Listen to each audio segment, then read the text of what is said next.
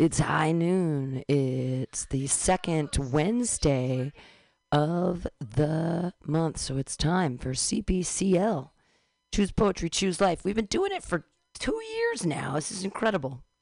And super excited. Um, poets today, we've got Andy Talbot, Aaron Gannon, zooming in from across the pond.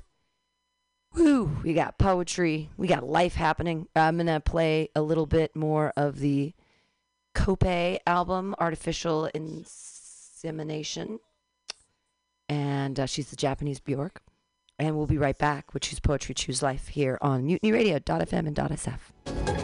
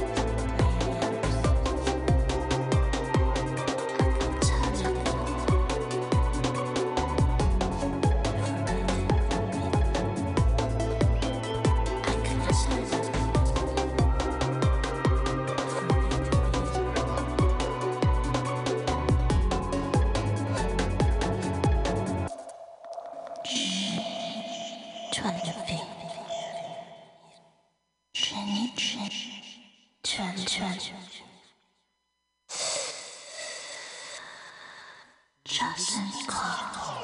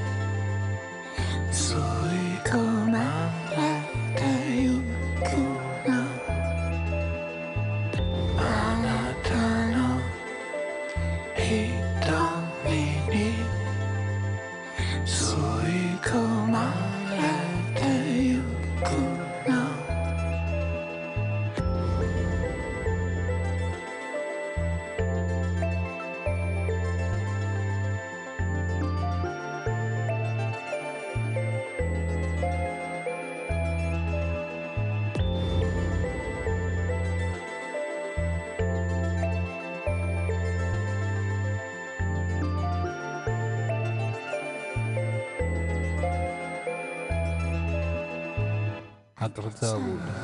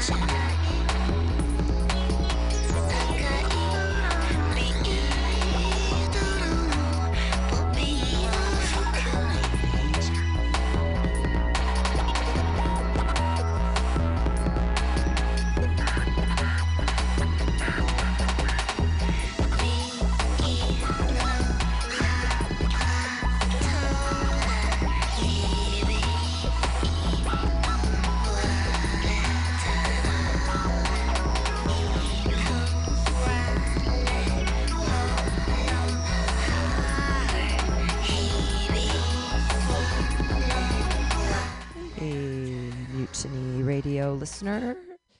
Here we are, and we've got CPCL. We're all plugged in. We're going to see if we can hear it.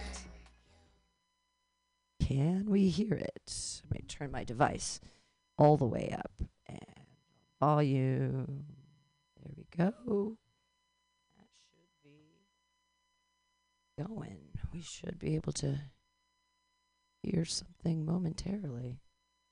There they are. All right.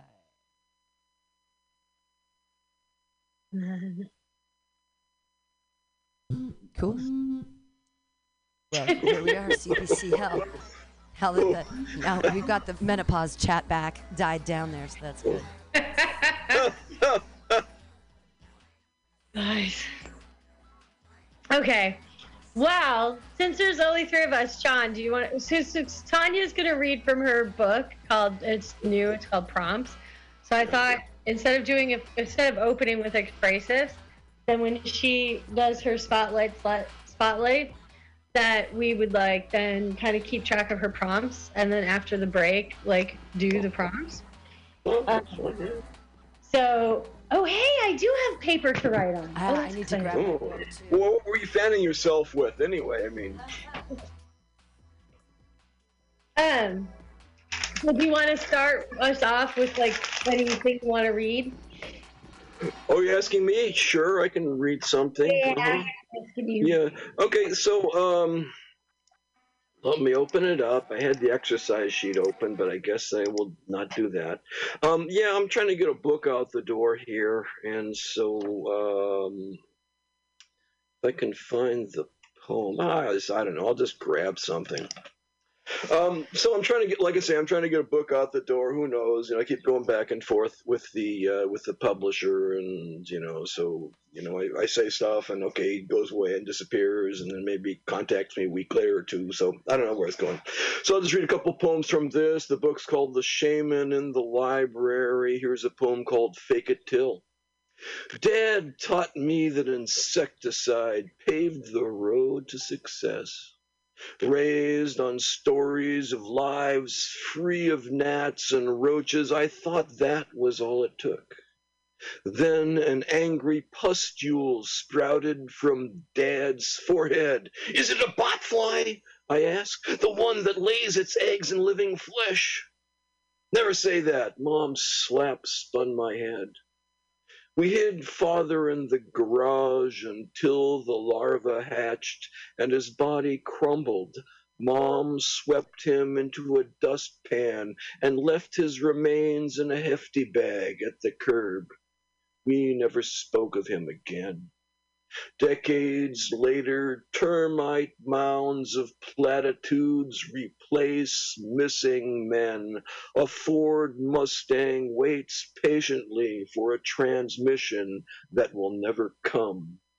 Cicadas scream where once weekend jazz played from Peterson's garage. Jimmy Hackford teaches himself to catch a ball. Uh, this is called Mars Needs Actresses. Mars needs actresses or meets actresses? Mars Needs Actresses. You know, like Mars Needs Women, the old sci fi movie?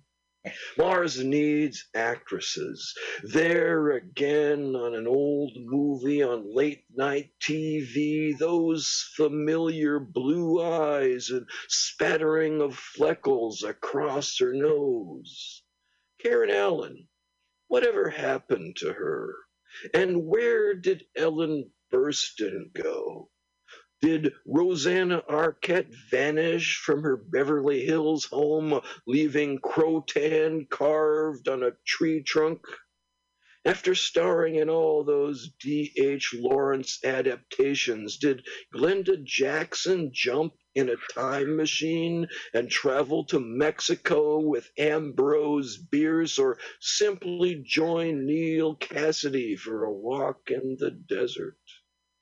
I miss Debra Winger's funny nose and crooked eyes, as well as Margot Kidder, Molly Ringwald, Penelope Ann Miller, and Adrienne Barbeau.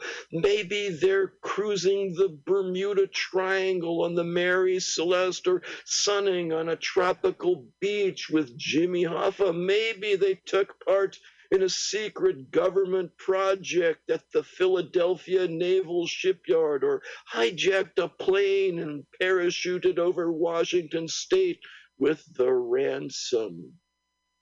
When discussing why aging actresses disappear, the simplest explanation is best. UFOs, alien abductions, Mars needs actresses.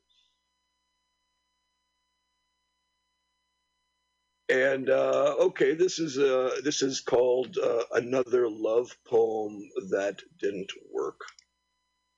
Come, love, be the antacid that soothes my burning heart, and lie with me on pumpkin spice strewn over my truck bed liner. Your feet are dainty as hybrid subcompacts, each leg slender as a 3.5 inch nitrous ready drive shaft with chrome alloy yoke and solid body U joints. Your navel, a glazed donut, your breasts round and firm as the tennis balls. My Labrador never tires of chasing. Your neck graceful as a Swedish floor lamp, your gaze hypnotic as the smartphone app that summons our ride share to paradise. I want to drink sweet Moscato from your cochineal lips and sober myself in the dark roast Americano of your hair. My mm. passion is a 2.9% APR credit card. It's chip and pin, unlocking the bounty of your desire. Yeah. It is. Oh, thank you for thank you for uh, recognizing that. Okay, and I'll read you one more. Yeah, it's it was it's it's a it's a it's a parody of the Song of Solomon. Solomon actually. Song, yeah. Yeah, that's yeah, that's that's what it is. Okay, I'll read you one more. This is called uh, "After 22 Years of Zazen," and Zazen, you know, is the seated Zen meditation. Smoke rises from a stick of pine incense. Distance hushes children's voices. A songbird symphony rides the stillness that smooths the ocean to perception's limit but a razor blade lurks in the rice cake. Squawking charges of old abuse and baseball bat revenge fantasies, a raven of hatred flies from my forehead. In a crowded warehouse store, momentum carries my shopping cart into the heel of a woman blocking the aisle. She turns with a dirty look. Behind me in the checkout line, the Dalai Lama shakes his head. Images of bayoneted monks flicker on his retinas. I turn, brown eyes hooded by epicanthic folds ask a question. The answer floats beyond my grasp like a helium balloon unattended for a millisecond too long. Buoyed by dense air, the balloon rises through the heavens of form and no form to arrive at the infinite sea of milk where Vishnu floats, dreaming the dream that is the world. With each snore, a billion suns arise and wink out of existence. Yet the balloon waits. The slumbering god snorts, scratches his nose, and turns on his side.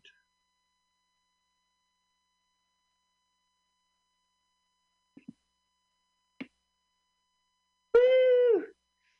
Um, thank you, John, for starting us off on our little lyric.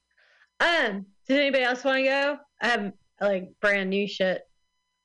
Do your brand new Do shit. it. How's your how's how's your uh, thesis coming along? Well, this is one of the la- like the latest pieces. Fantastic. Um, yeah. Uh, but there's a twist. Usually, when I do these things, well, we'll see if it works. Like, because there's technical things that I have to do. But like, I'm gonna play a song, and then there's a poem that goes with it, right? And usually, when I do that, it's like, like sort of the chick singer's voice talking to the uh, one of the dudes who's written a song. But this time the voice should be it's it's the rhythm guitar player speaking to like the character based on me and a song that I wrote. So my voice should be like cis het male basically. So that's like the twist. Um all right so let's see if like I will test out the music first Okay. Well, hold on a second. I'm gonna like make it so I can see you guys. Okay, can you guys hear this? Can you hear it? That's not the right song.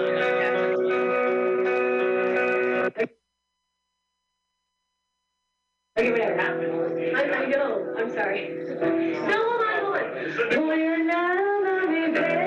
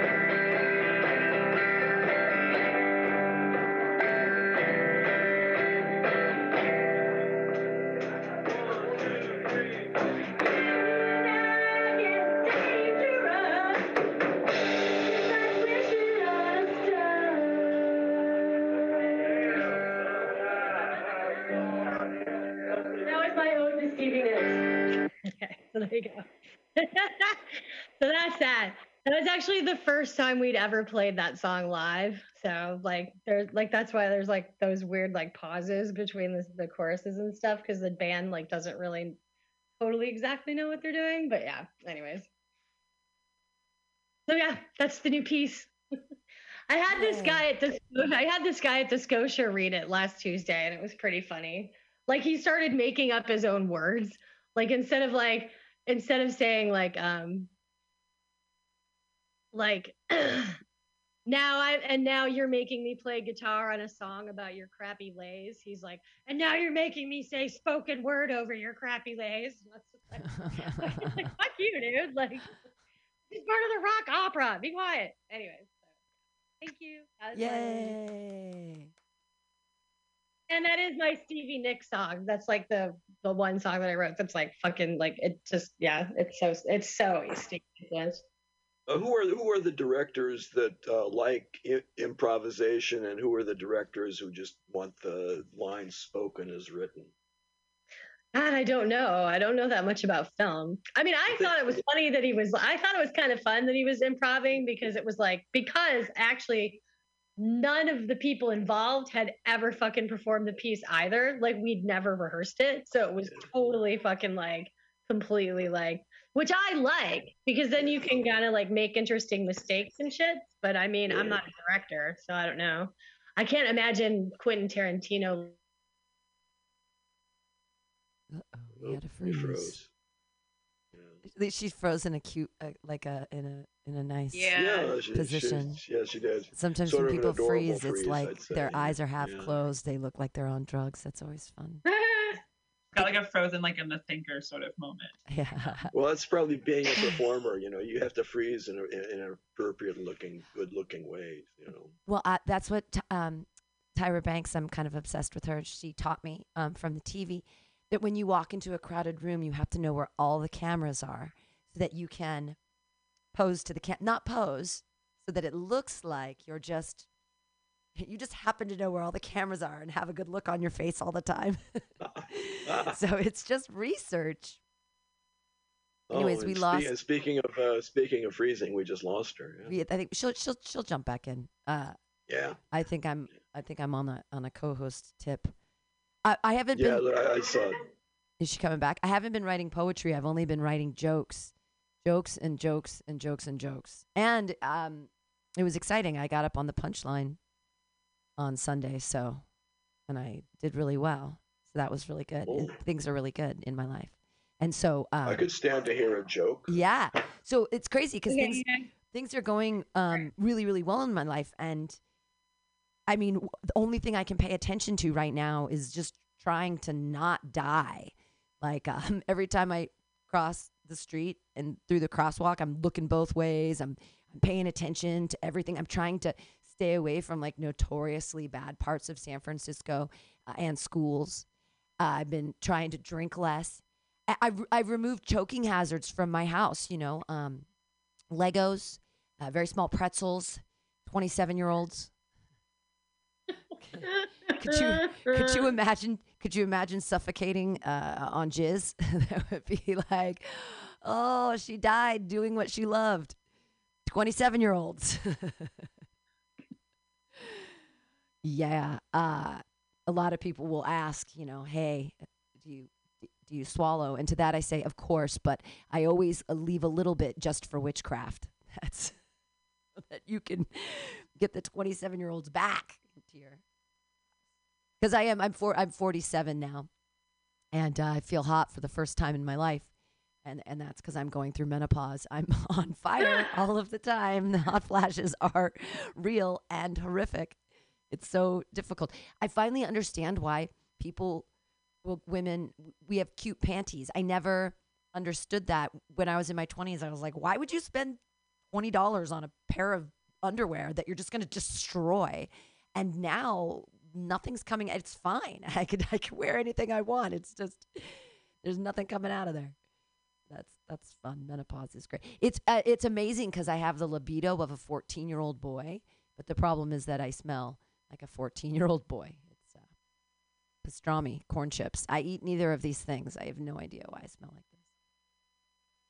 Ah, that's my new menopause stuff. I wrote a I wrote a, a joke about Texas. Um, I mean, they're trying to overturn Roe v. Wade. It's so scary right now what's happening to to women's rights. But really, I just don't understand Texans because like they love guns and they love capital punishment. They hate abortion. Like abortion is fun size execution. You'd think that they'd be super into microdosing murder. Like, come on, Texas, stick with one thing. Uh, we'll one- uh, I mean, what happens in Texas when um, you make these 16 year old girls have babies and then they're not good at football? Like, what do you do with those kids? I mean, I guess in Texas now they're using them for target practice. Ah, see, that's too far. I knew that's too far.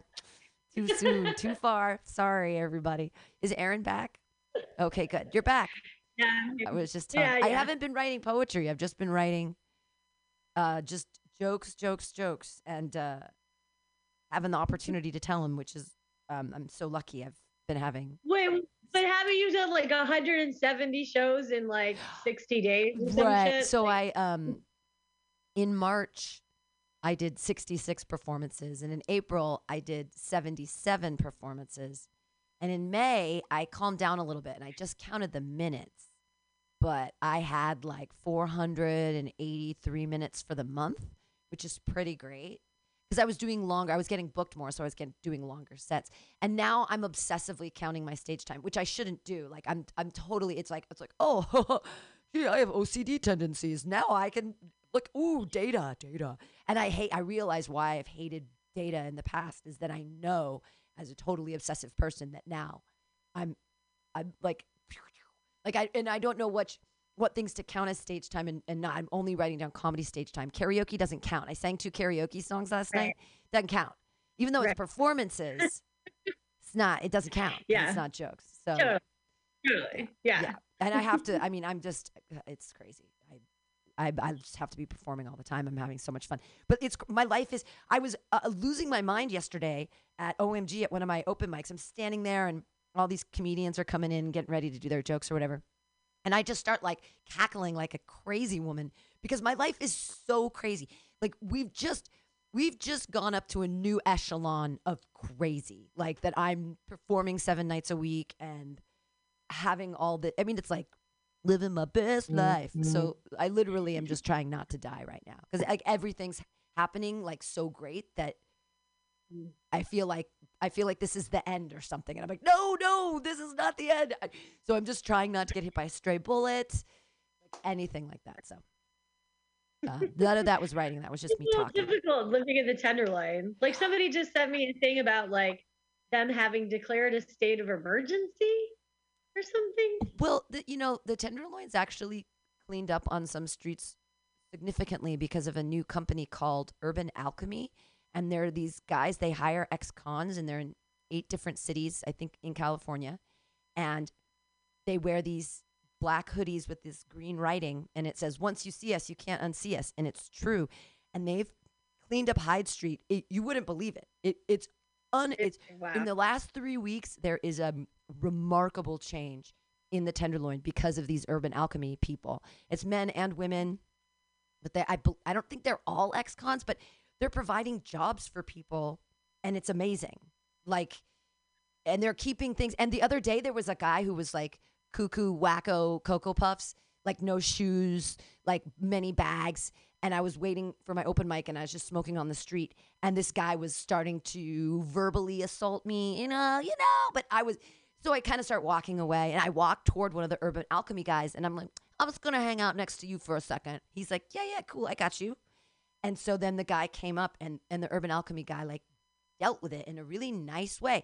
But it's that because they've been incarcerated in the past, they know how to judge people on a second and they're used to having their life sort of constantly in the balance or something. I don't know, but amazing. They're they, they're just they're great.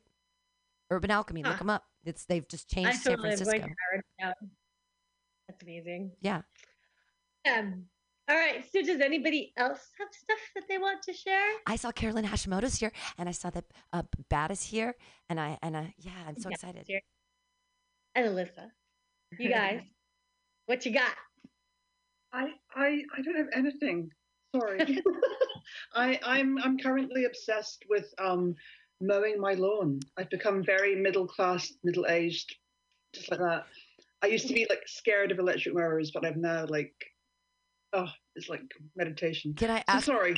Can I ask for a request? Can will you read the one about the, the feminism one that's about the cow? Then then you changed all of it. It was the. It's a feminist poem about you took something and changed it into women. It was like inseminating cows or something, and you made it women. Oh, Oh. I can't. I can look at. Yeah, really. I love it's, that it's Like, poem. um, I, I maybe I remember it. I think about it all the time. the one, the one where so um, funny. it's like the manual for Yeah. basically getting cows pregnant. Yeah. So I changed it to she. Yeah. Yeah. If you give me give me a, couple, give me a minute, I'll find it. I loved yeah. it because it's it's so important right now that we're there. Were, well, because they're revoking Roe v. Wade and like all of women's rights and abilities are all in the balance, and the whole idea of women being like a cow and that we've been called that in the past. There's so much. It's just such a beautiful feminist poem. Okay, I, I'm gonna have to find it. So bear with me. okay. Talk, just talk amongst yourselves for a bit. it could be a while. Work amongst yourself. How is everybody? Nobody's dying of COVID. Oh, Bart has it. Well, I had I had Matt's it COVID back twice in now. May. And John, didn't you have it last week or something? No, I got I had it back in May. They gave me the uh, the antivirals, the Paxlovid, and that boy, that just knocked the knocked the symptoms right out. You know, within a day, I was feeling feeling better. The only thing is, it gives this really weird taste in your mouth. You know, it tastes really bitter. You know, like uh, but uh, he, Pete's dying. I feel like we have that here in the UK. Like they're not giving us antiviral stuff. No, but there's there's other stuff if you are um, clinically vulnerable, which a lot of people still are right. Yeah. Yeah. and always will be. Um, there. So my friend who is CEV had COVID about five six weeks ago. Uh, now about a month, and you have to. They're one of the only people who can still sets of people who can still order free lap flows. So she tested positive on a lap flow, and basically she's got a trick like a trigger line, the. COVID medicine department at the hospital, but they're still overrun here and so she didn't have to wait for somebody to call you back and then she didn't actually get anything because it, Ah. they've got have not got that they have not got the ability to respond as fast and as hard as they actually need to with um with antivirals which is shocking except it's not at all shocking it's Right. inevitable really yeah, I was worried that they would weren't, weren't going to get to me in time, but you know, I somehow ended up getting just Yeah, just a but phone. there are- there are phone ways. thing. Yeah. but they're, Yeah, they're but John, where are you?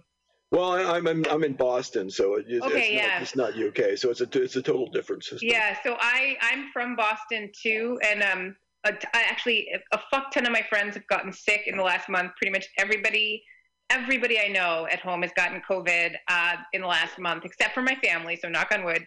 But Yeah. um, I mean, they hand out the antivirals like candy to every like literally everyone I know. Like they're like Yeah. you're overweight, have antivirals. You have asthma, have it. Like they give it to everybody um is so but you it's just like completely different like everybody gets the antivirals there i don't know why Or Well, they work. I mean, you know, Yeah. I'm over I'm over 65, so that was why I qualified. What? And, and Yeah. so- I wouldn't have thought that either. I would never have thought that you were over 65. Never.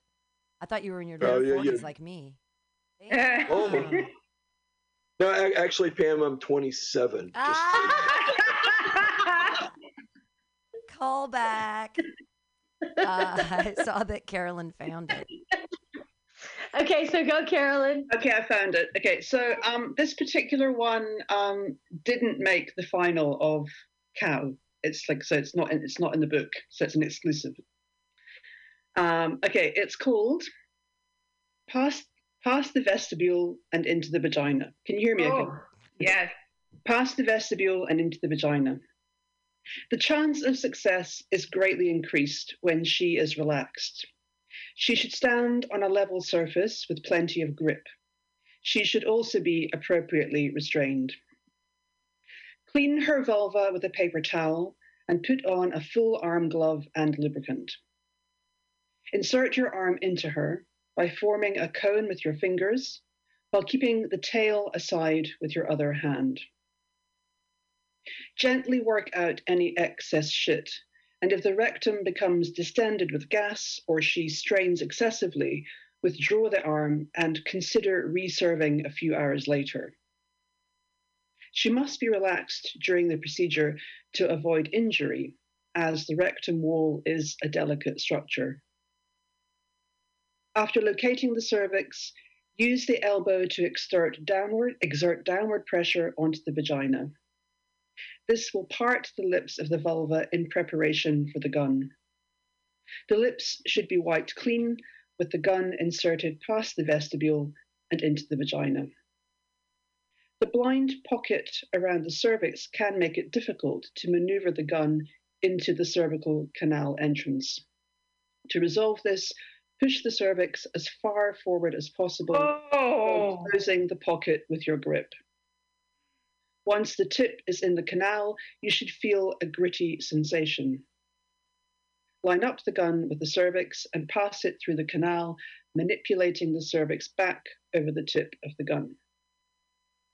Care should be taken to avoid placing the semen into just one horn. In addition, the walls of the uterus are extremely delicate and easily damaged. Deposit the semen slowly by counting five, four, three, two, one. Every so often, you may come across a cervix that will defeat you despite your best efforts. so what that is, what that actually is, it's a, it's a, it's like from Farmers Weekly. It's like from Farmers Weekly magazine. That's the actual word for word how they inseminate a cow, dairy cattle. That's how you get your milk, folks. Um, and I just changed cow to she, and um, yeah. It's brilliant. It's I brilliant. like I like that That's, yeah, that's that really will brilliant. so awesome. it was a gift, really. But yeah, I know. Yeah, I- I- it's quite hard hitting, isn't it? Yeah. Yeah, I, I was working out in my head, and then like halfway through, I was oh, okay, that's what it is. That is real. It's a real. Yeah. halfway through, I kind of like, Copyright clicked in my head, issue? right. Sorry, Is that why I didn't make the cut? Because of copyright shit? I don't know actually. I can't remember. Or it was just too long or I too think yeah, and I said everything. I had like cow and tongue. There was a whole massive thing. Like, cow itself is literally just half of. There was a whole other bit about all kinds of shit, all kinds of stuff. yeah, So, yeah, yeah, yeah. so I guess it was kind of in that section. Well, it is time now for our spotlight slut spotlight. So, hello, Tanya. I know I've introduced you to everybody, anyways, but sometimes I pretend that we're going to be formal. And so, um, yeah, like Tanya is a graduate. For those who don't know, Tanya was as gra- like an alumni of the University of Glasgow's DFA program um, that I've been in since what, like I was 12 or some crap. And like, like, and so, anyways, she's just published her second pamphlet, and it's called Prompts. And I believe, if I'm not mistaken, that she's going to read stuff from it tonight. Yeah. So cool. Take it away, Tanya. Yeah, thanks for having me. I feel like I've known about Choose Poetry, Choose Life for a long time and have never come. but my credit, it is it's I do a lot of Zoom time and I teach on Zoom and I spend a lot of hours mentoring on Zoom. And so for some reason it's always really hard to make it on a Wednesday night. Any zooming past 8 p.m. is like a no-go for me.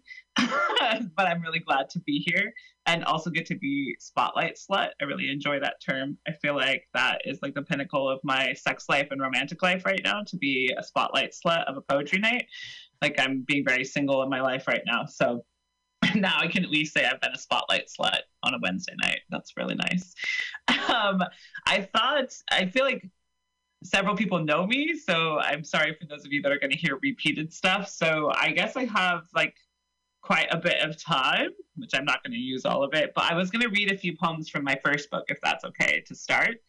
So my first collection is um, This Exquisite Corpse, and I actually, so I produced it with Aaron Nice friend, um, and then he closed the press without telling me, sort of, at first. Um, and so now I'm doing small print runs myself. So if anyone's interested in obtaining this book, it has to come directly from me because it's not distributed anywhere. There's no more copies available except the ones that I'm printing. Um, and yeah, I'll just read a couple from it. But I'm not going to read only the ones. So I co run a cabaret, a sex positive cabaret called Fucking Filthy Cabaret that Erin is actually performing at this month. So if you are in Glasgow on June 19th, Erin will be singing nasty, dirty blues songs, which we're really excited to have her back again. Um, but I was like, if I'm going to read poems, I'm not going to read the ones I read the cabaret all the time. So I'll just read a couple different ones. So I'm going to read one called Shameless. Um, because I never get to read it. And I'm thinking a lot about my friends back home. So, shameless. My friends and I sat around the kitchen table. Remember that one time you let that guy do coke off your tits so that we could get free drugs? Remember that time we drove from Bellingham to Portland with a rack of beer in the back seat and did cocaine off the dashboard? Remember that time you had a threesome while our other friend was asleep at the foot of the bed? Was that technically a foursome? Remember that time we made the taxi driver take us through McDonald's before we went home? Remember when you took that homeless guy home and fucked him? Remember when you blew your hand up from lighting a sparkler bomb, but you told the ER doctor it was a barbecue accident? Remember that time I babysat the kid and I probably shouldn't have? Here's what happened I had spent a weekend camping mushrooms, Adderall, alcohol. I had to work and I couldn't get out of it. My friend loaded a 9 millimeter for me and told me to unload the round before I left. It'll wake you up, he said. Down the mountain I drove, stopping to pee and get a coffee. The six hours of working is a blur. I needed ibuprofen and Gatorade, so I loaded the kid up at the stroller 7 Eleven. I came to pushing the stroller down the sidewalk. I came to with the kid jumping on me while I was passed out on the couch. I came to while I was stirring macaroni and cheese on the stove top. I came to while I was peeing on the toilet. I came to when the mom walked in the door, kid asleep next to me, TV blaring a Disney movie. I am lucky she was understanding. I came to when she and I smoked on the porch and she told me, don't ever fuck up like that again. Remember that time you were fucked up and had to babysit? Remember that time you puked out of my car as I was driving you to the airport?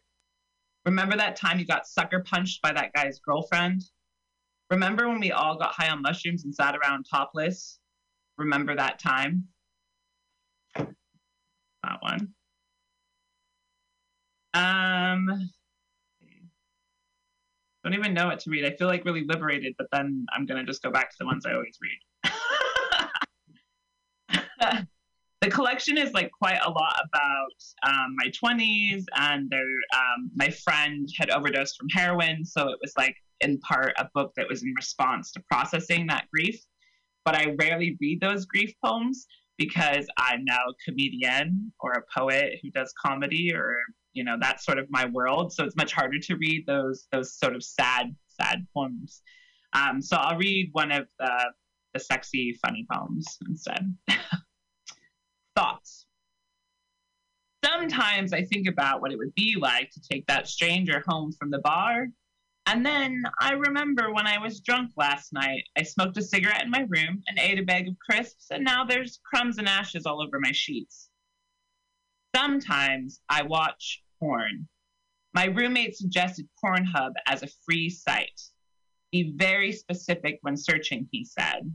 So I type in real lesbians fingering each other, women getting spankings, gay men making out, women with pubic hair, guys in dresses fucking chicks, big dicks, medium sized tits, and pegging.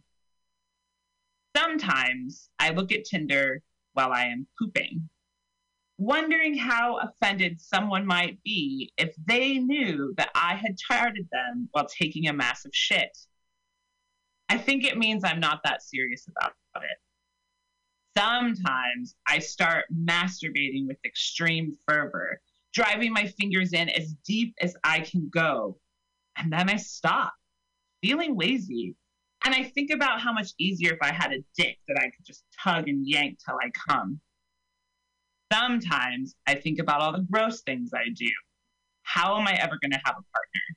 I think about it when I pick my nose, fart in bed, smell dirty socks and decide they're clean enough to put on, and when I've eaten something off the dirty kitchen floor. Sometimes I worry about all the nudes I have sent. All of them. My tits, my pussy, fingering myself, a dildo in. I have just sent those by text message. And then I think I've received dick pics, and I actually like solicited dick pics.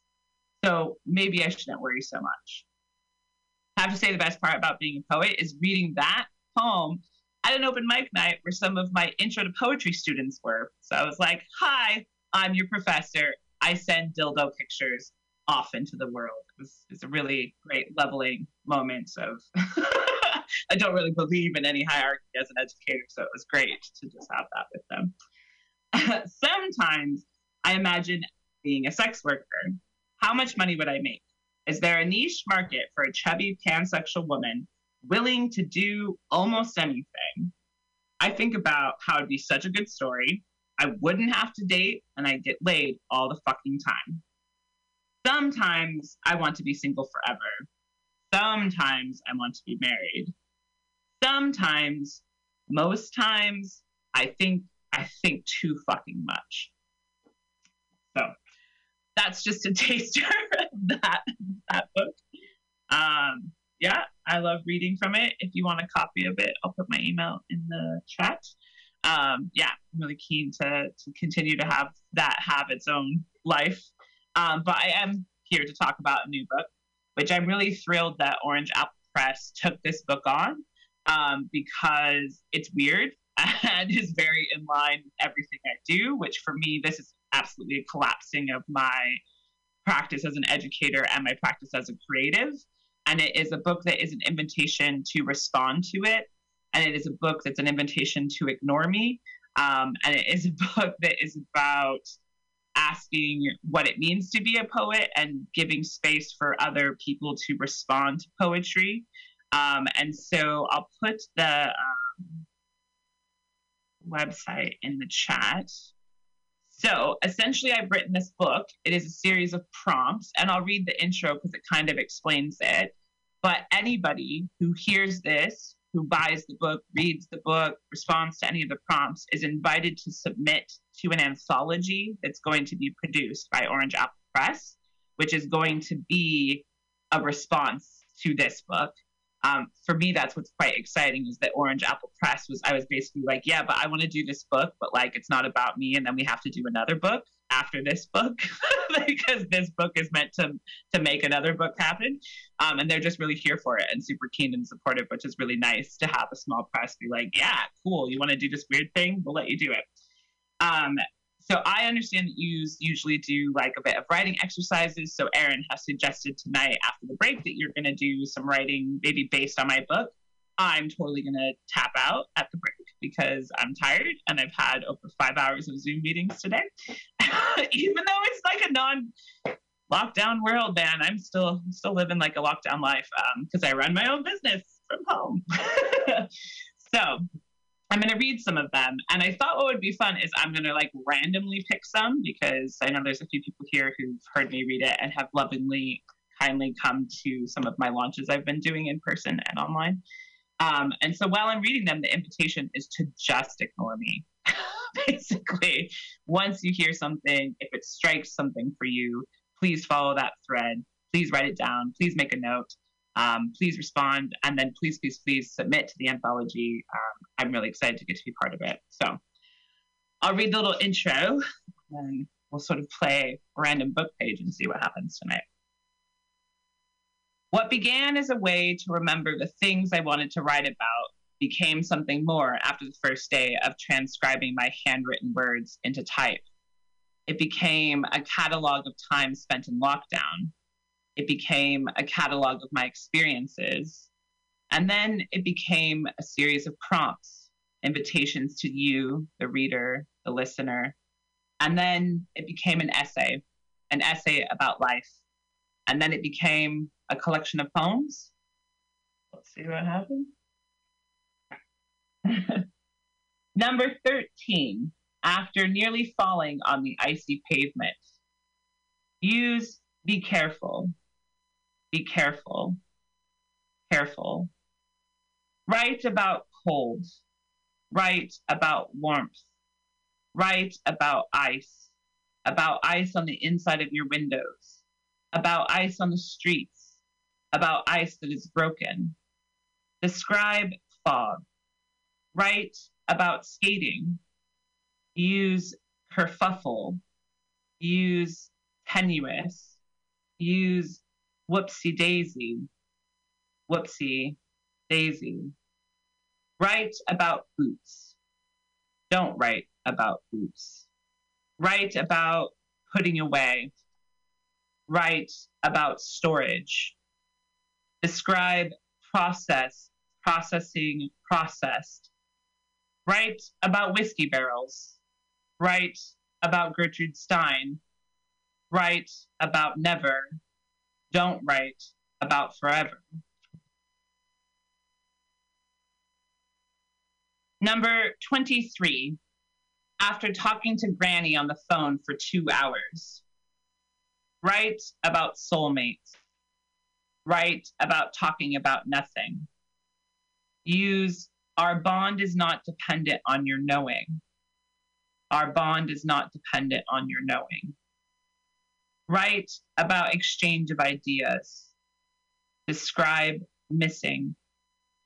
Write about love, about being loved, about loving, about unconditional love. Use happy birthday, happy birthday.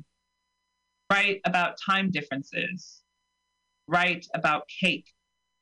Use when I see you, when I see you. Describe how she knew. Write about having a full brain. Write about small, still lives. Write about routine. Explain reverence. Write a first draft. Don't write a first draft. Use invisible ink. Write about online shopping, about justifying purchases, about buyer's remorse, about the shame of shopping. Write about Lowborn by Kerry Hudson. Write about how long six months is. Write about how long six months feels. Don't write about six months.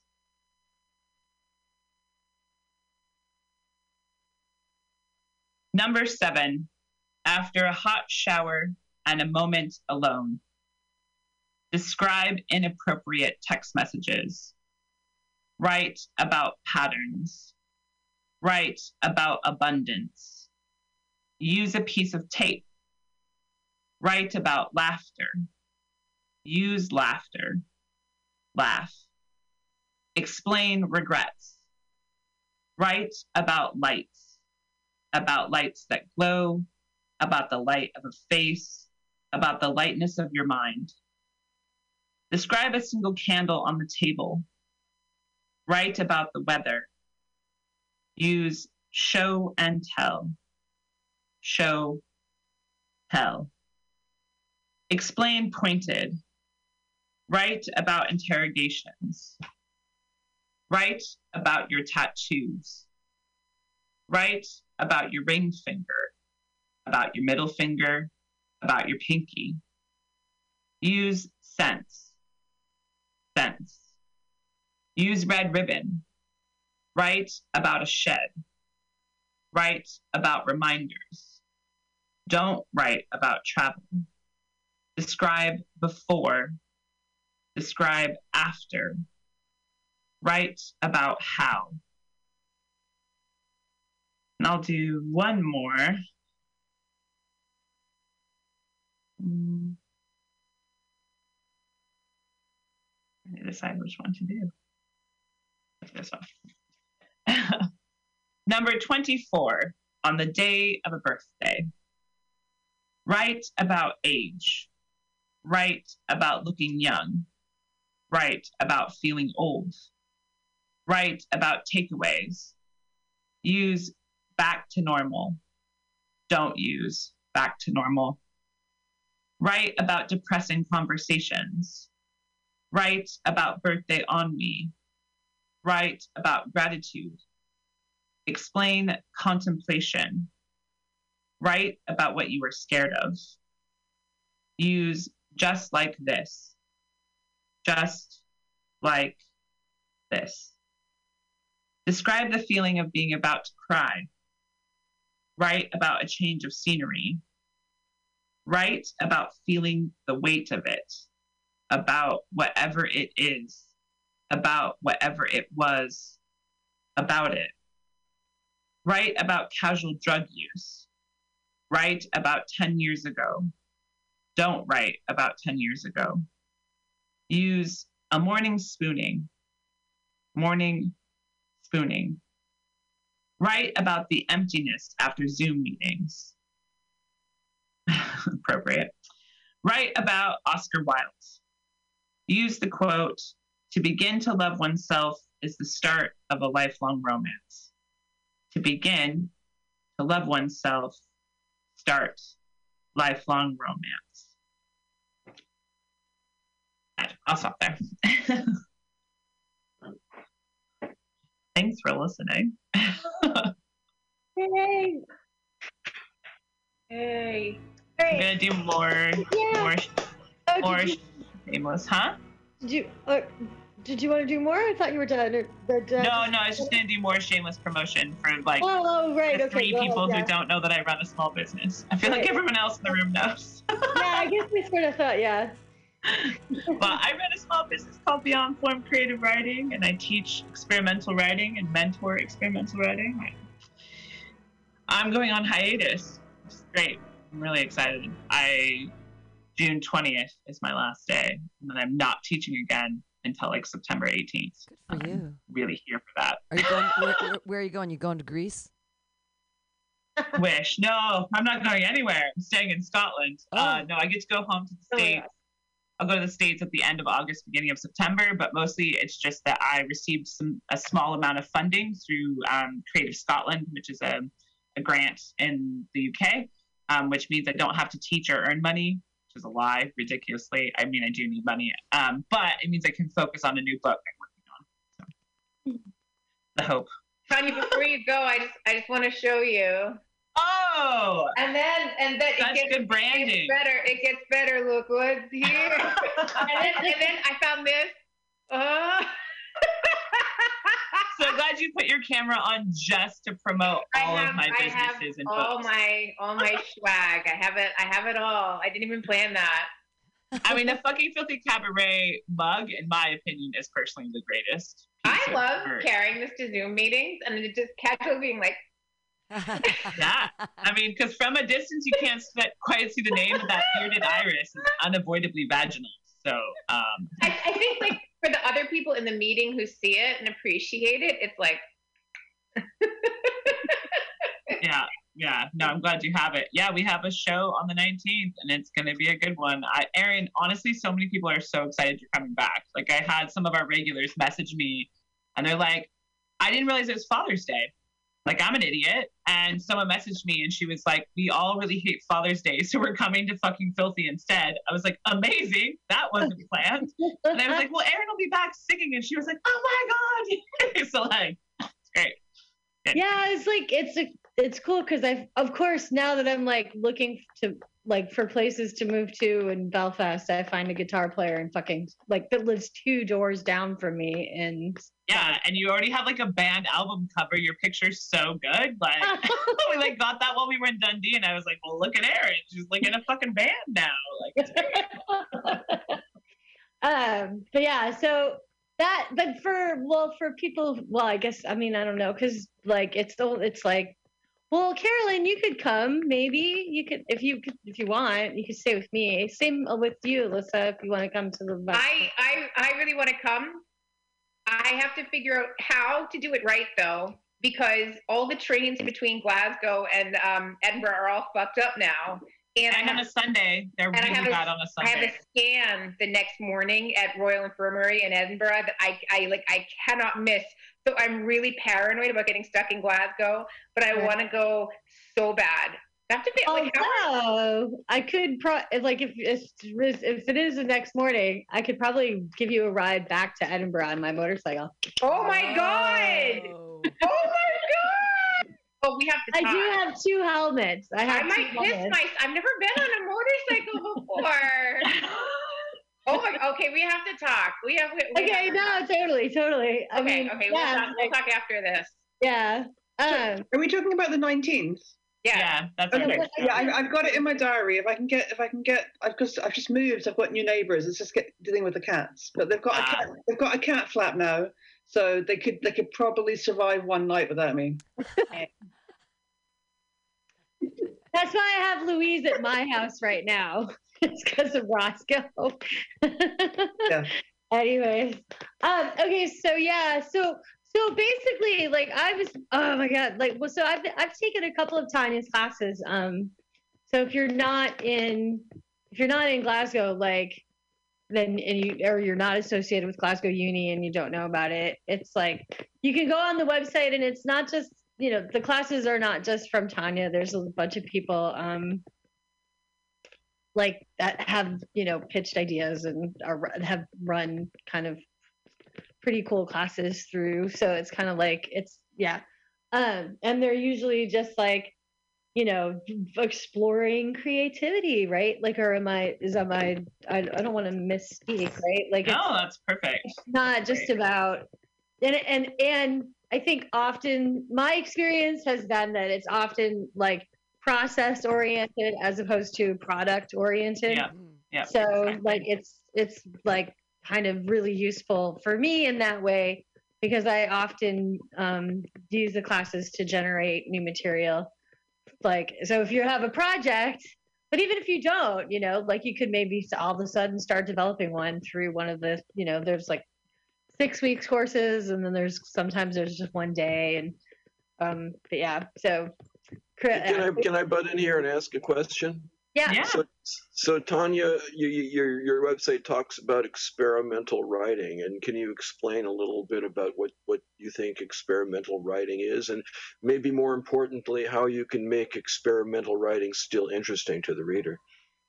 Yeah, I mean, for me, I, I mean, I have been studying it, I guess, for like seven years, and it's really like hybrid or cross genre or interdisciplinary, like basically any work that is interrogating, pushing at the kind of borders of genre and saying, man, I'm going to actually do things the way I want to do things, which could mean a mix of prose and poetry, a mix of fiction and nonfiction, image, uh, text that looks really funky on the page. Um, I personally think that all writing is experimental, like because humanity is experimental and creativity is strange.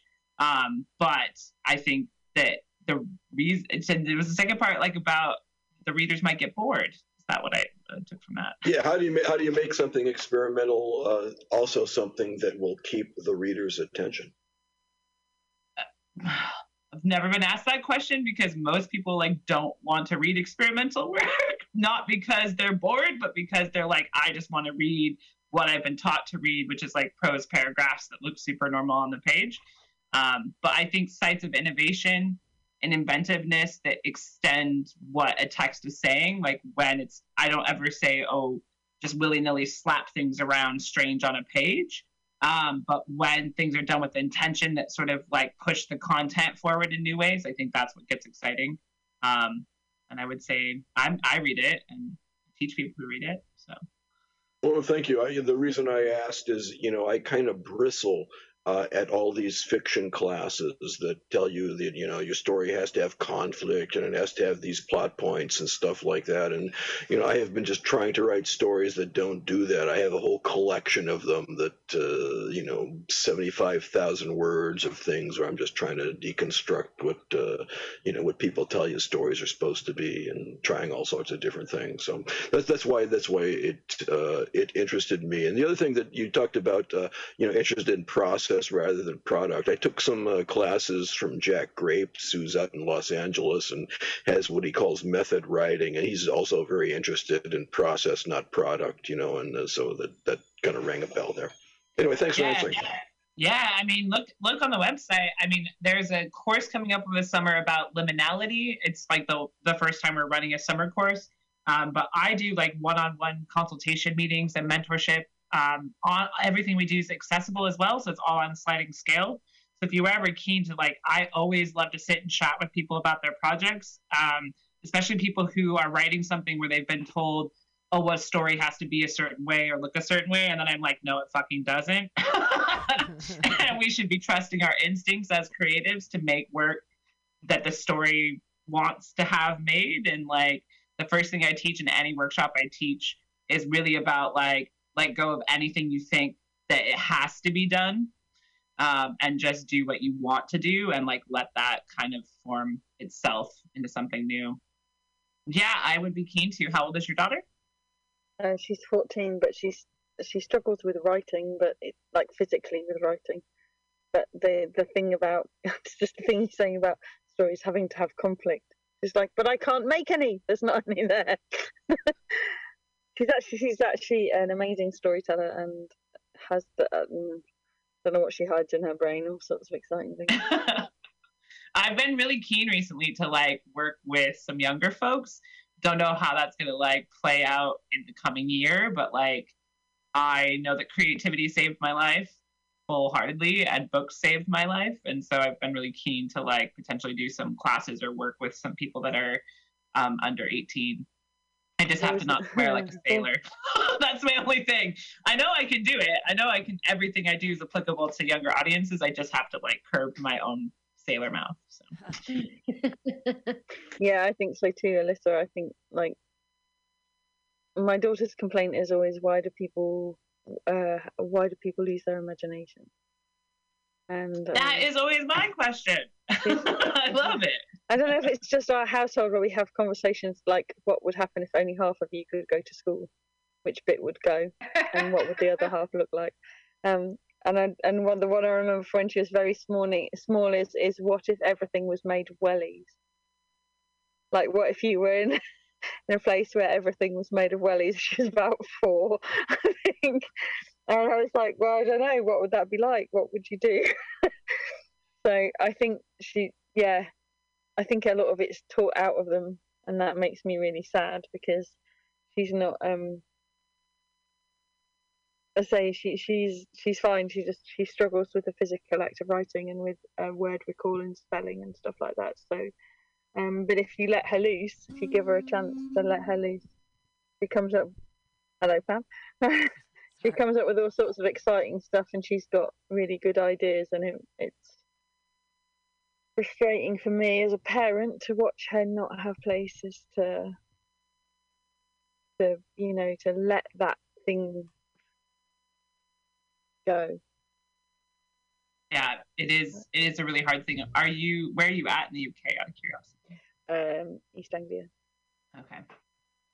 I was gonna Yeah. say I'm I'm out near Paisley and I'm working right now with Paisley Council. Are you tired They, of like, swimming through a sea of podcasts? Are ye on a raft without a paddle? Well, gather around me, sea dogs, and get aboard me pirate ship as we set sail for the seas of Mutiny mutinyradio.fm. From there, you can captain your own pirate ship sail through over 40 different shows for all of your listening pleasures. They've got live comedy to small business advice. BTQ friendly to sports, vinyl to gutter punk.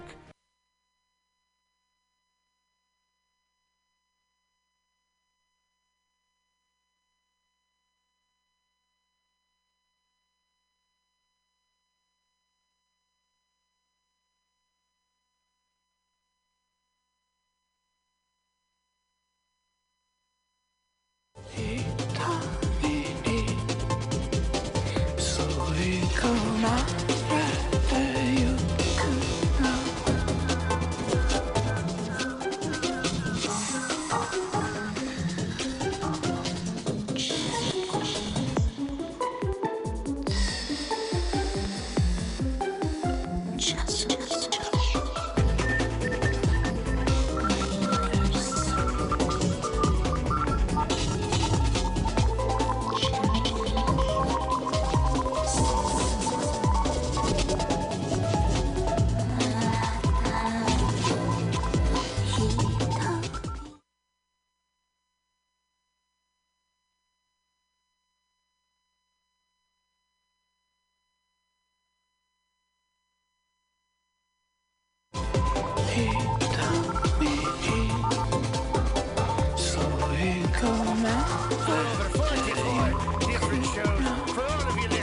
pleasures.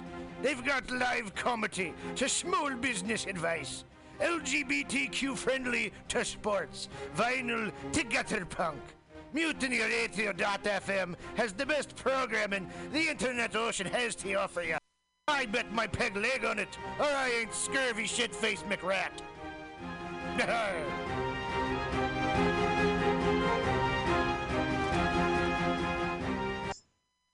International banking, diplomatic cables, nuclear missile launch codes all rely on unbreakable encryption.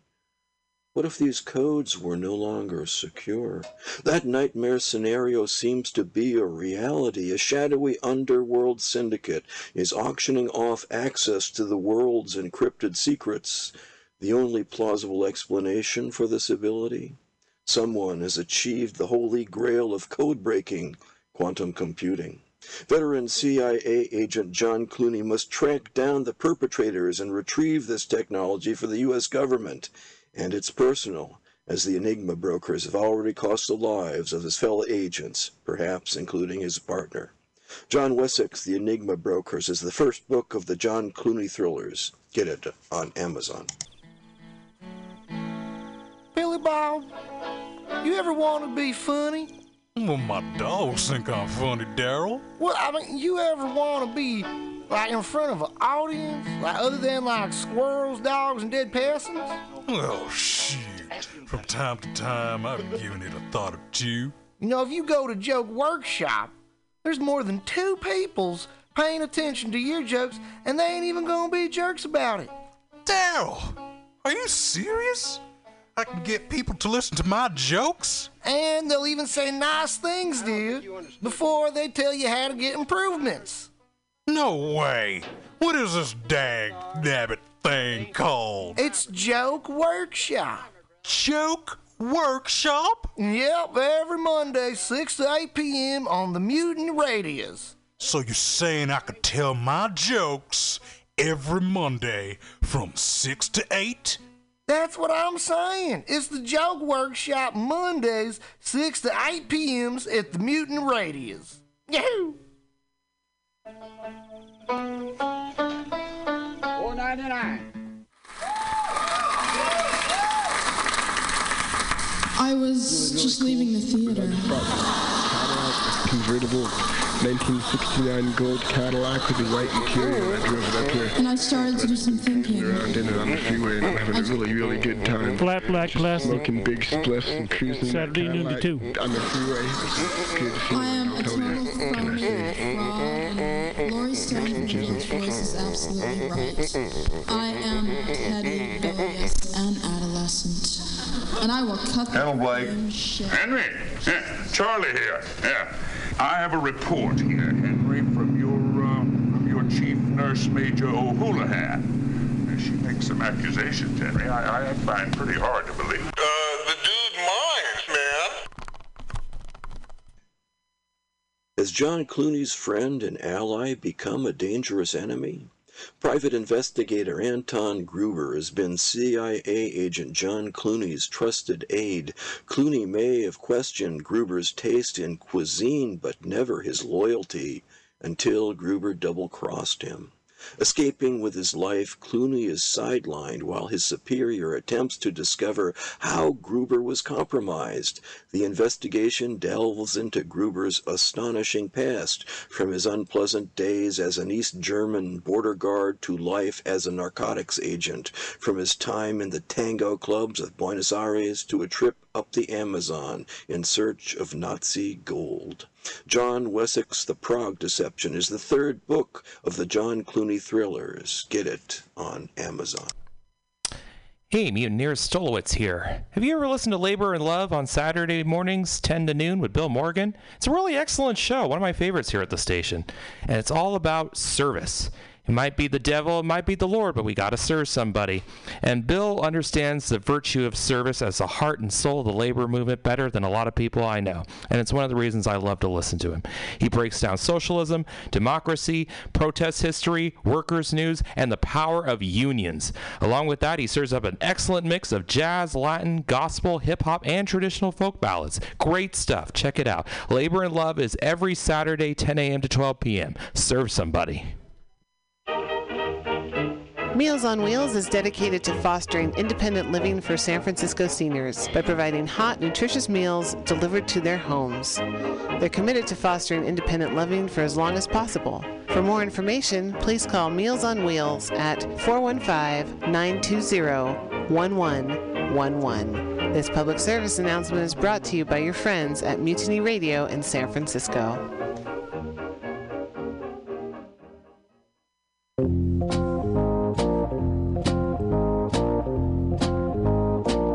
Are you looking for local handcrafted leather goods?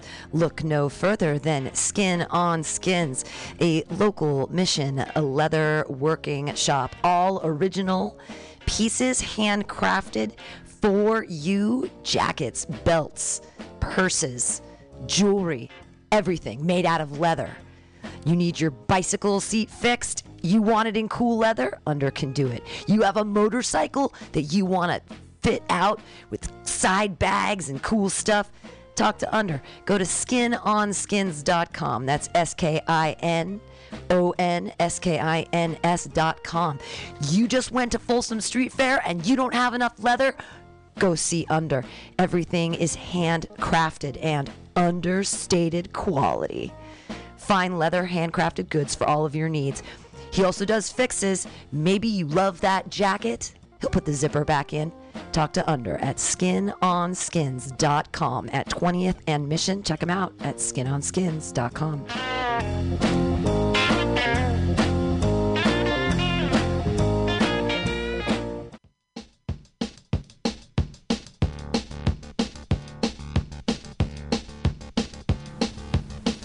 volunteer for the San Francisco Food Bank. The San Francisco Food Bank relies on volunteers like you to help sort, package, and distribute healthy food to people in need in San Francisco. Each year, over 22,000 people contribute thousands of hours to fighting hunger in our community. This support will enable the SF Food Bank to distribute 43.5 million pounds of food this year, enough for 93,000 meals every day. But they can't do it without volunteers. Visit www.sffoodbank.org slash volunteer. Again, www.sffoodbank.org slash volunteer to find out how you can help.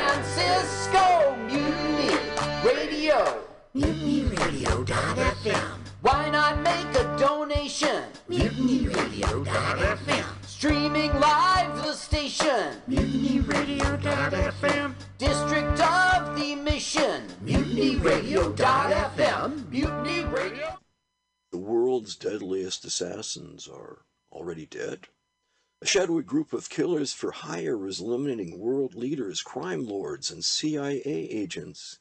Inexplicably, the deceased contract killers have the DNA of people who are long dead. CIA agent John Clooney devises a dangerous plan to capture a shadow killer alive. Contract a hit on himself. John Wessex, The Shadow Killers, is the second book of the John Clooney thrillers. Get it on Amazon. Good evening. My name's Gladys.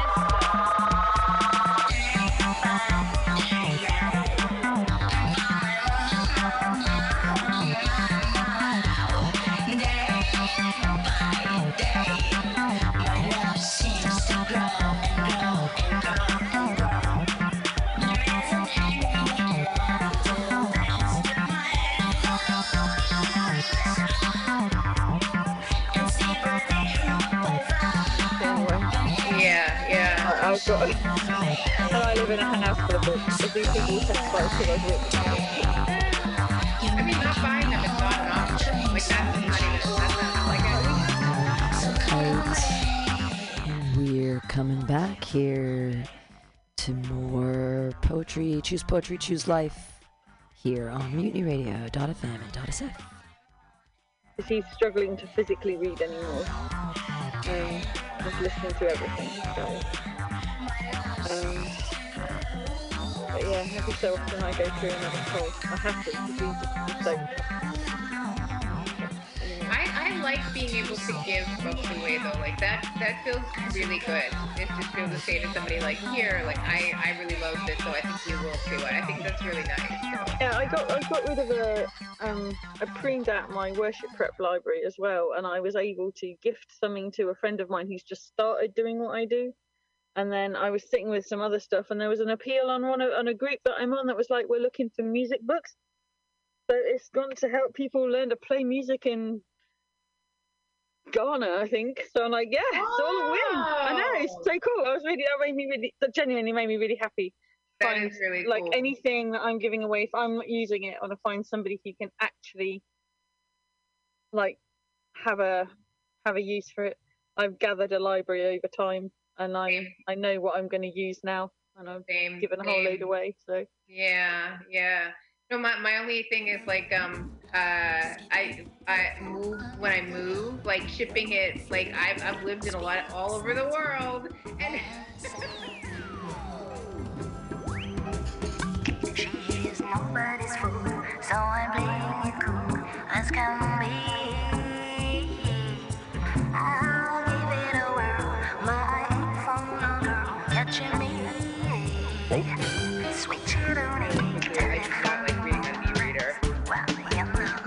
I have I one that I use like when I'm traveling. So if I'm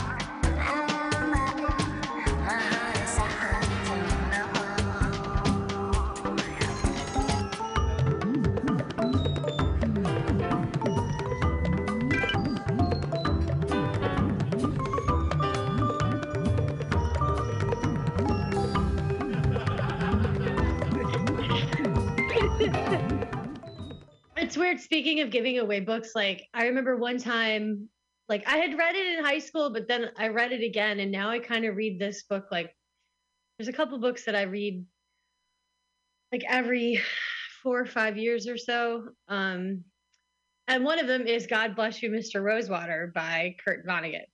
And so I remember one time I finished the book and I Was was that the one where he was a Nazi, or was that a, that's a different one? Rose, Rose No, that's a different one.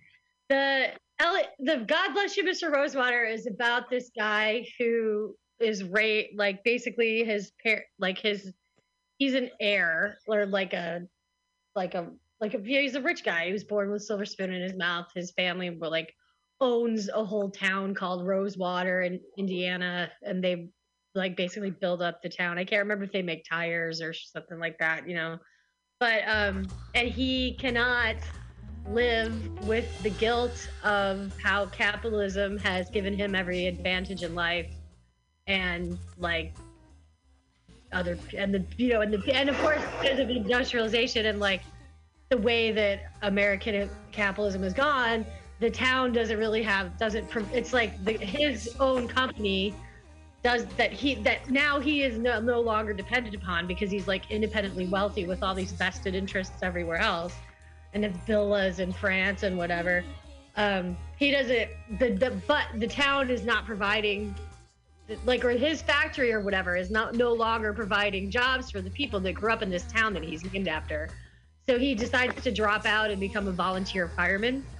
And like or well he does that but he also just sit, he just has sets up an office in the town and like takes and tries to take care of the people and be like of help to them however he can. And they basically decide like the so the whole story is about whether or not he's in like legally insane that, Ah, okay. that he's done that.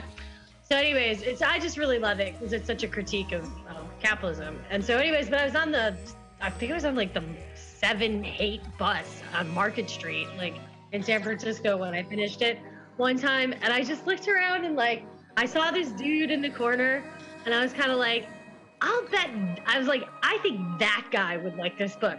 So now, whenever I finish that book, I give it to somebody else, and I I say like like I mean I don't know how often this actually happens, but I'm like, here, have this book, but promise me when you finish it, you'll give it to the next per- you'll give it to the next person. Do you know what I mean? Say, say Erin, I don't know if, how if, many if, times that happens, but if you were reading uh, either a Kafka or a Philip K. Dick novel, what kind of person would you give that to?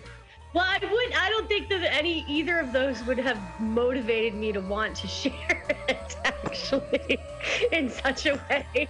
Do you know what I mean?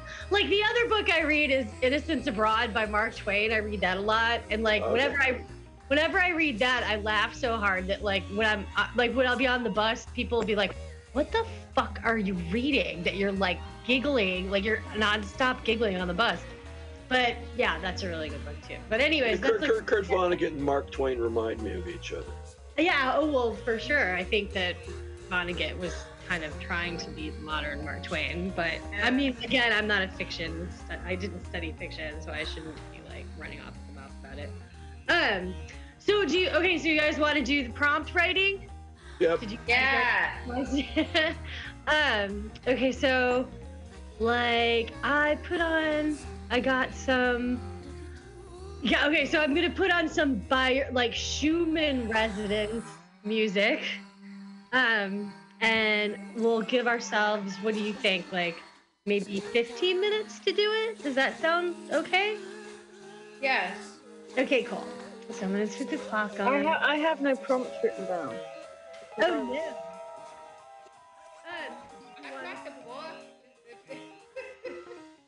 Yeah, listen, just sit there and hold the book up. That'll be fun. Yeah. if you want me to write When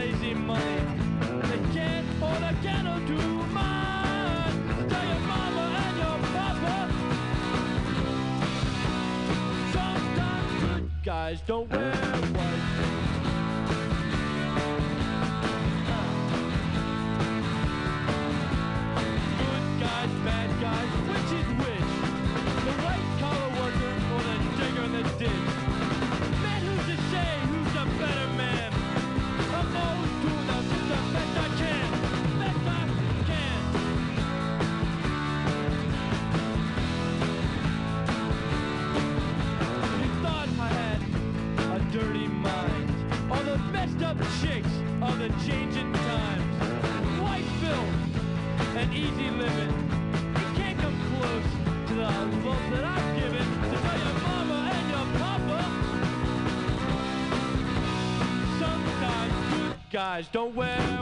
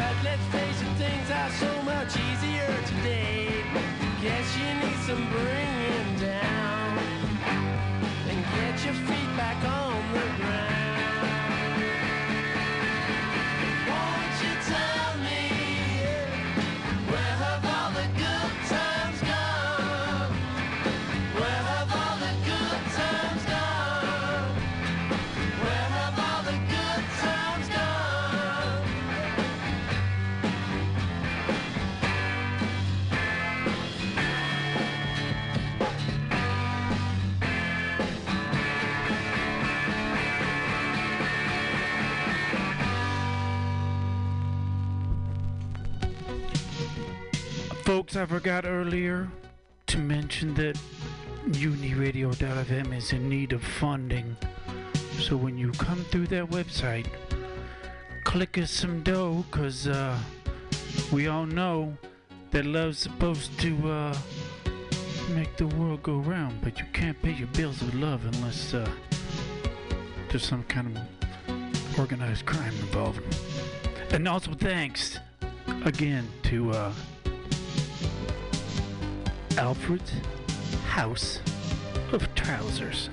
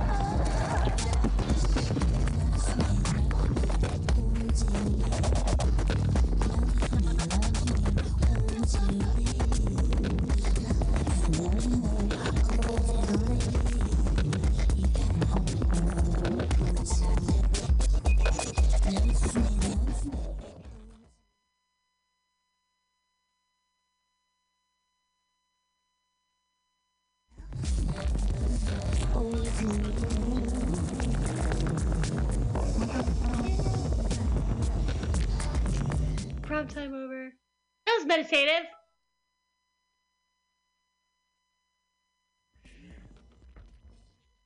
Ah, okay. So does anybody have something they want to share?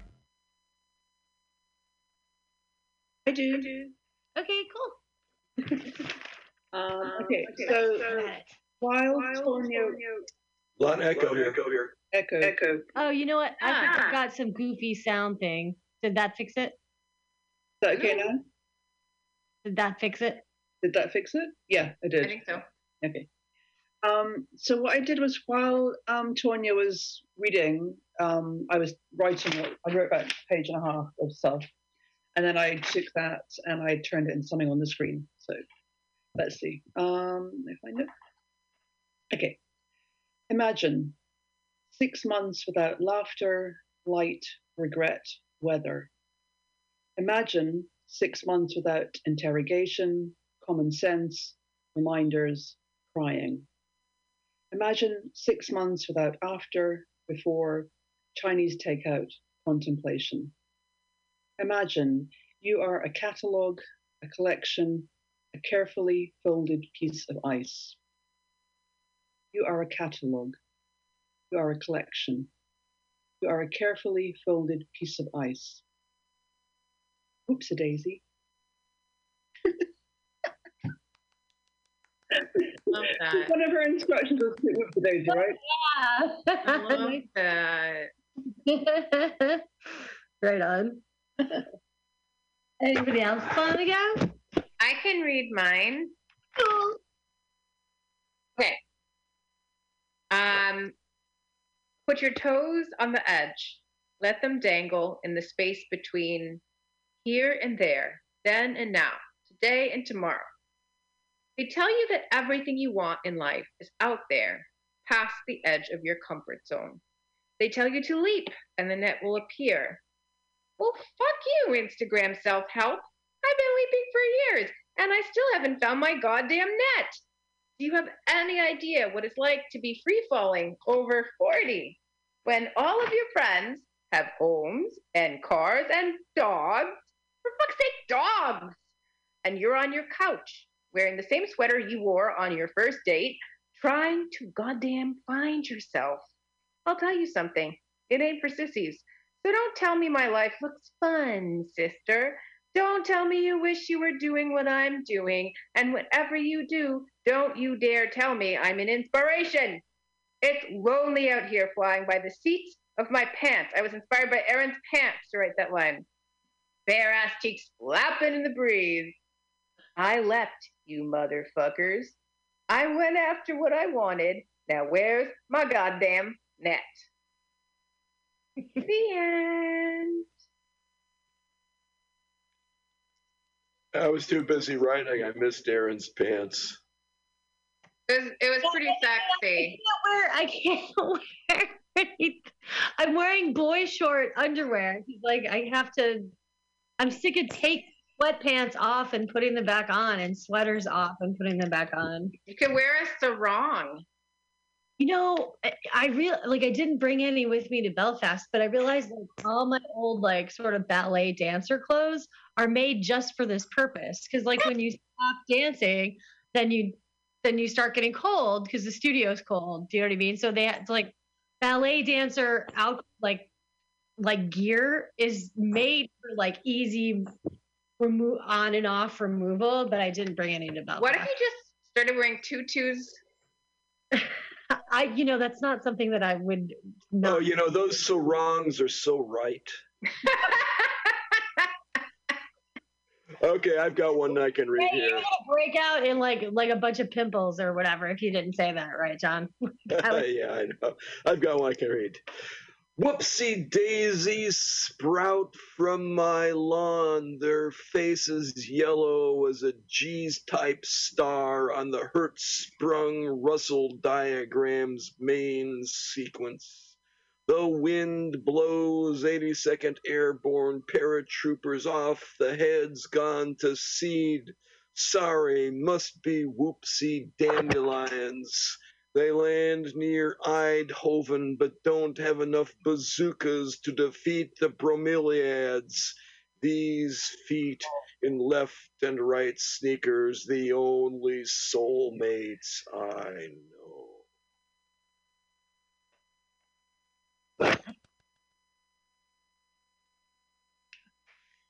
I'm just yeah. Okay. Anyways, anybody else? I got. We, we all keep saying whoopsie daisy, and um, I use that one two. Uh, uh, uh, here we go. This is this is this is embarrassing. Uh, soulmate. No one will ever know our bondage. Inexplicably linked. It's not stalking. If I was there first, I've never gotten a dick pic, and the ice is slick. Whoopsie daisy, Gertrude Stein. Don't fall into the whiskey again. Soulmate, they will never know, hiding in plain sight, fingering my bruises, hold this feeling, bringing these marks to show and tell. Let me lick your leg tattoos. No one ever said I wish this would have happened sooner. Regale me with tales of your comedic triumphs, soulmate. No one will ever know. I'll cry with the weight of casual drug use. Please don't lay on the floor, knees up, eyes back. Closer. Spoon me with fantasy. Sure, I swallow, but always save a little for witchcraft. Woo! Jan four mixing comedy and poetry now. Anybody else? Okay. Beth. Um, didn't use Whoops a Daisy. Thanks. Uh, about the ache of your stomach in the morning. It's become so familiar now that I'm hard pressed to notice its tones, the cadence of anything other than get up, get on, get them out, get going. And it moves, frequently faster than me, taking its first thousand steps of the day before we even leave the house. I listen when I can remember, try not to let it dictate my days, pick food carefully, not that anyone would notice. Feel it tighten, breathe it loose, and hope returning night will do what I can't. The other eight comes carrying a bass note. Its pressure moves me upright. I have been waiting for this one. Resounding hip to hip, it has dropped from throat high notes to coccyx trigger, uh, coccyx tugging drum. Time to start the round again.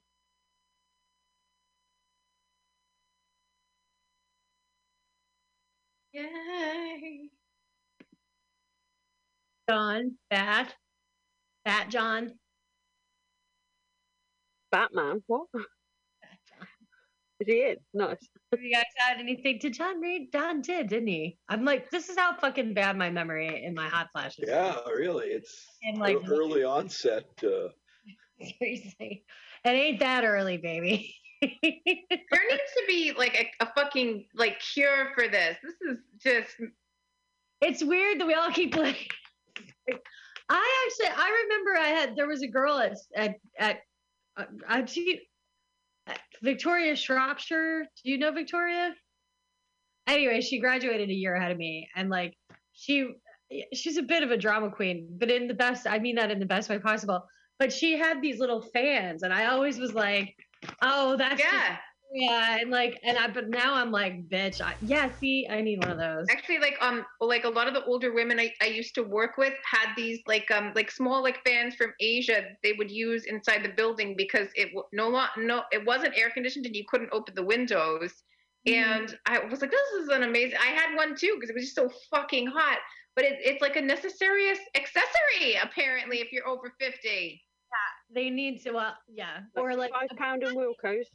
I got my first one in 2018, and they lasted for maybe like five months, and like then they went away. And for the last two weeks, it's been like constant every day. Like I'm just like,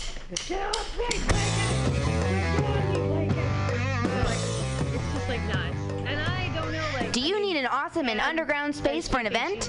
Look no further than mutinyradio.fm. Our 30 seat flexible space can accommodate your acoustic band, birthday party, comedy show, dance party, karaoke super fun, theater event, fundraiser. If you think it, we can do it.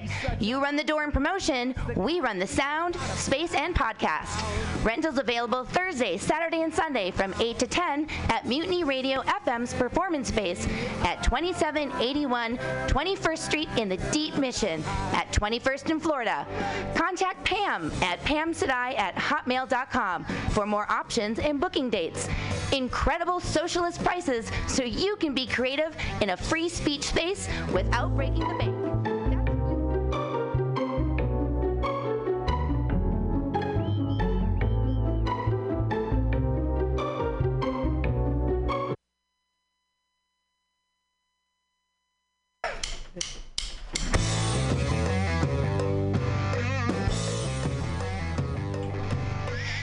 Need an awesome and underground space for an event?